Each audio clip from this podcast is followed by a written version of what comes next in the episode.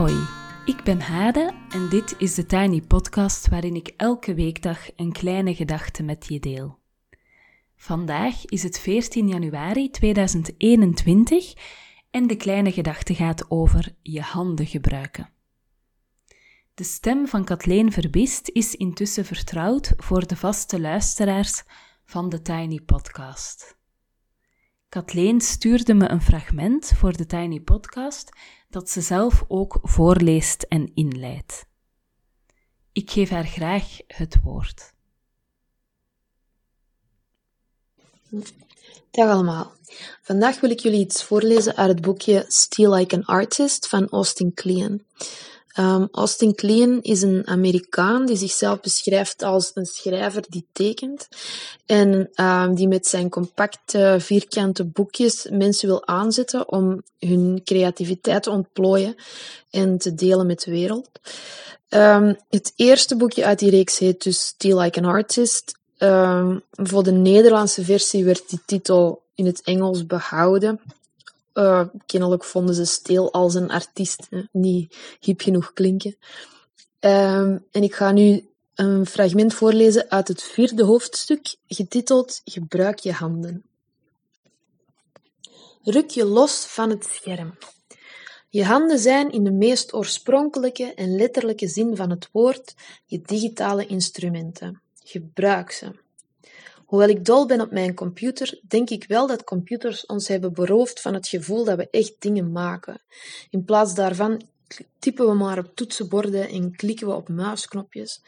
De kunstenaar Stanley Donwood, die alle hoesontwerpen voor de band Radiohead heeft gemaakt, zegt dat computers een vervreemdend effect hebben, omdat ze een glasplaat plaatsen tussen jou en je creatie. Je kunt je werk pas echt aanraken als je het hebt afgedrukt, al dus Donwood.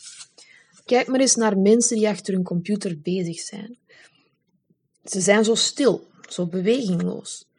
Je hoeft geen wetenschappelijke studie, waarvan er een paar zijn, te hebben gelezen om te begrijpen dat een hele dag achter je computer zitten een aanslag vormt op je leven en op je werk.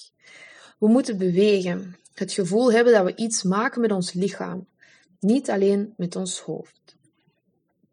Werk dat alleen maar uit het hoofd komt, is waardeloos. Kijk maar eens naar een goede muzikant die een concert geeft. Kijk eens naar een groot leider die een toespraak houdt. Zie je wat ik bedoel? Je moet een manier vinden om je lichaam bij je werk te betrekken. Onze zenuwen zijn geen straat met eenrichtingsverkeer. Ons lichaam kan ons brein net zoveel vertellen als ons brein ons lichaam. Dat is ook zo mooi aan creatief werk. Als we in beweging komen, als we een gitaar aanslaan, briefjes over de vergadertafel uh, schuiven of klei boetseren, zetten de bewegingen onze hersenen aan tot denken. Tegenwoordig probeer ik al mijn werk zo te doen. Ik heb twee bureaus in mijn kantoor, een analoog en een digitaal bureau. Op het analoge bureau liggen alleen maar stiften, pennen, potloden, papier, systeemkaartjes en kranten. Op dat bureau geen elektronische hulpmiddelen. Dit is de plek waar het grootste deel van mijn werk wordt geboren en overal op het bureau vind je fysieke sporen, papiersnippers en overblijfselen van dat proces. Anders dan een harde schijf kan papier niet vastlopen. Op het digitale bureau staat mijn laptop, mijn beeldscherm, mijn scanner en mijn tekentablet. Hier bewerk en publiceer ik mijn werk. Probeer het maar. Als je de ruimte hebt, richt dan twee werkplekken in: een analoog en een digitaal. Weer elk elektronisch hulpmiddel van je analoge werkplek. Ga naar de afdeling schoolspullen van een warenhuis en koop voor 10 euro wat papier, pennen en post-its. Als je terugkomt bij je analoge werkplek, doe dan alsof je in een knutselles zit. Schrijf of teken op papier, verknip het en plak de stukjes weer aan elkaar. Sta tijdens je werk op. Prik dingen aan de muur en ga op zoek naar patronen. Spreid dingen uit op je bureau en sorteer ze. Zodra je ideeën begint te krijgen, kun je naar je digitale station verhuizen en ze met behulp van de computer uitvoeren en publiceren. Als je de fut begint te verliezen, ga dan terug naar je analoge plekje om weer te prutsen. Nou, dan wens ik jullie allemaal veel prutsplezier toe.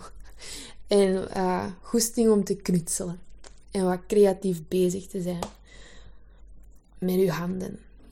Als dat kan. Dankjewel, Kathleen. Ook ik heb twee bureaus op mijn mini-mini kantoortje. Ik noem het niet voor niets de Tiny Office. En dat maakt het helaas onmogelijk om ook yoga te doen hier. Ik heb gewoon geen plek uh, om hier ook yoga te doen, ook al bedacht ik me gisteren dat ik natuurlijk die bureaus gewoon even kan opstapelen en uit de weg kan uh, zetten. Dus uh, misschien moet ik ook een keer wat minder excuses zoeken voor bepaalde dingen. Ik heb zelf regelmatig tijd nodig om met materiaal bezig te zijn en in mijn geval is dat vaak papier. Er is niets zo heerlijk als een berg tijdschriften, lijm, een schaar, een snijmachine, een muziekje of een podcast en dan gewoon even in de maakmodus zitten. Kaartjes maken of een collage, met altijd een to-do-lijst om u tegen te zeggen, lijkt dat tijdverspilling, maar ik vind het zo fijn dat mijn hoofd rustig van kan worden.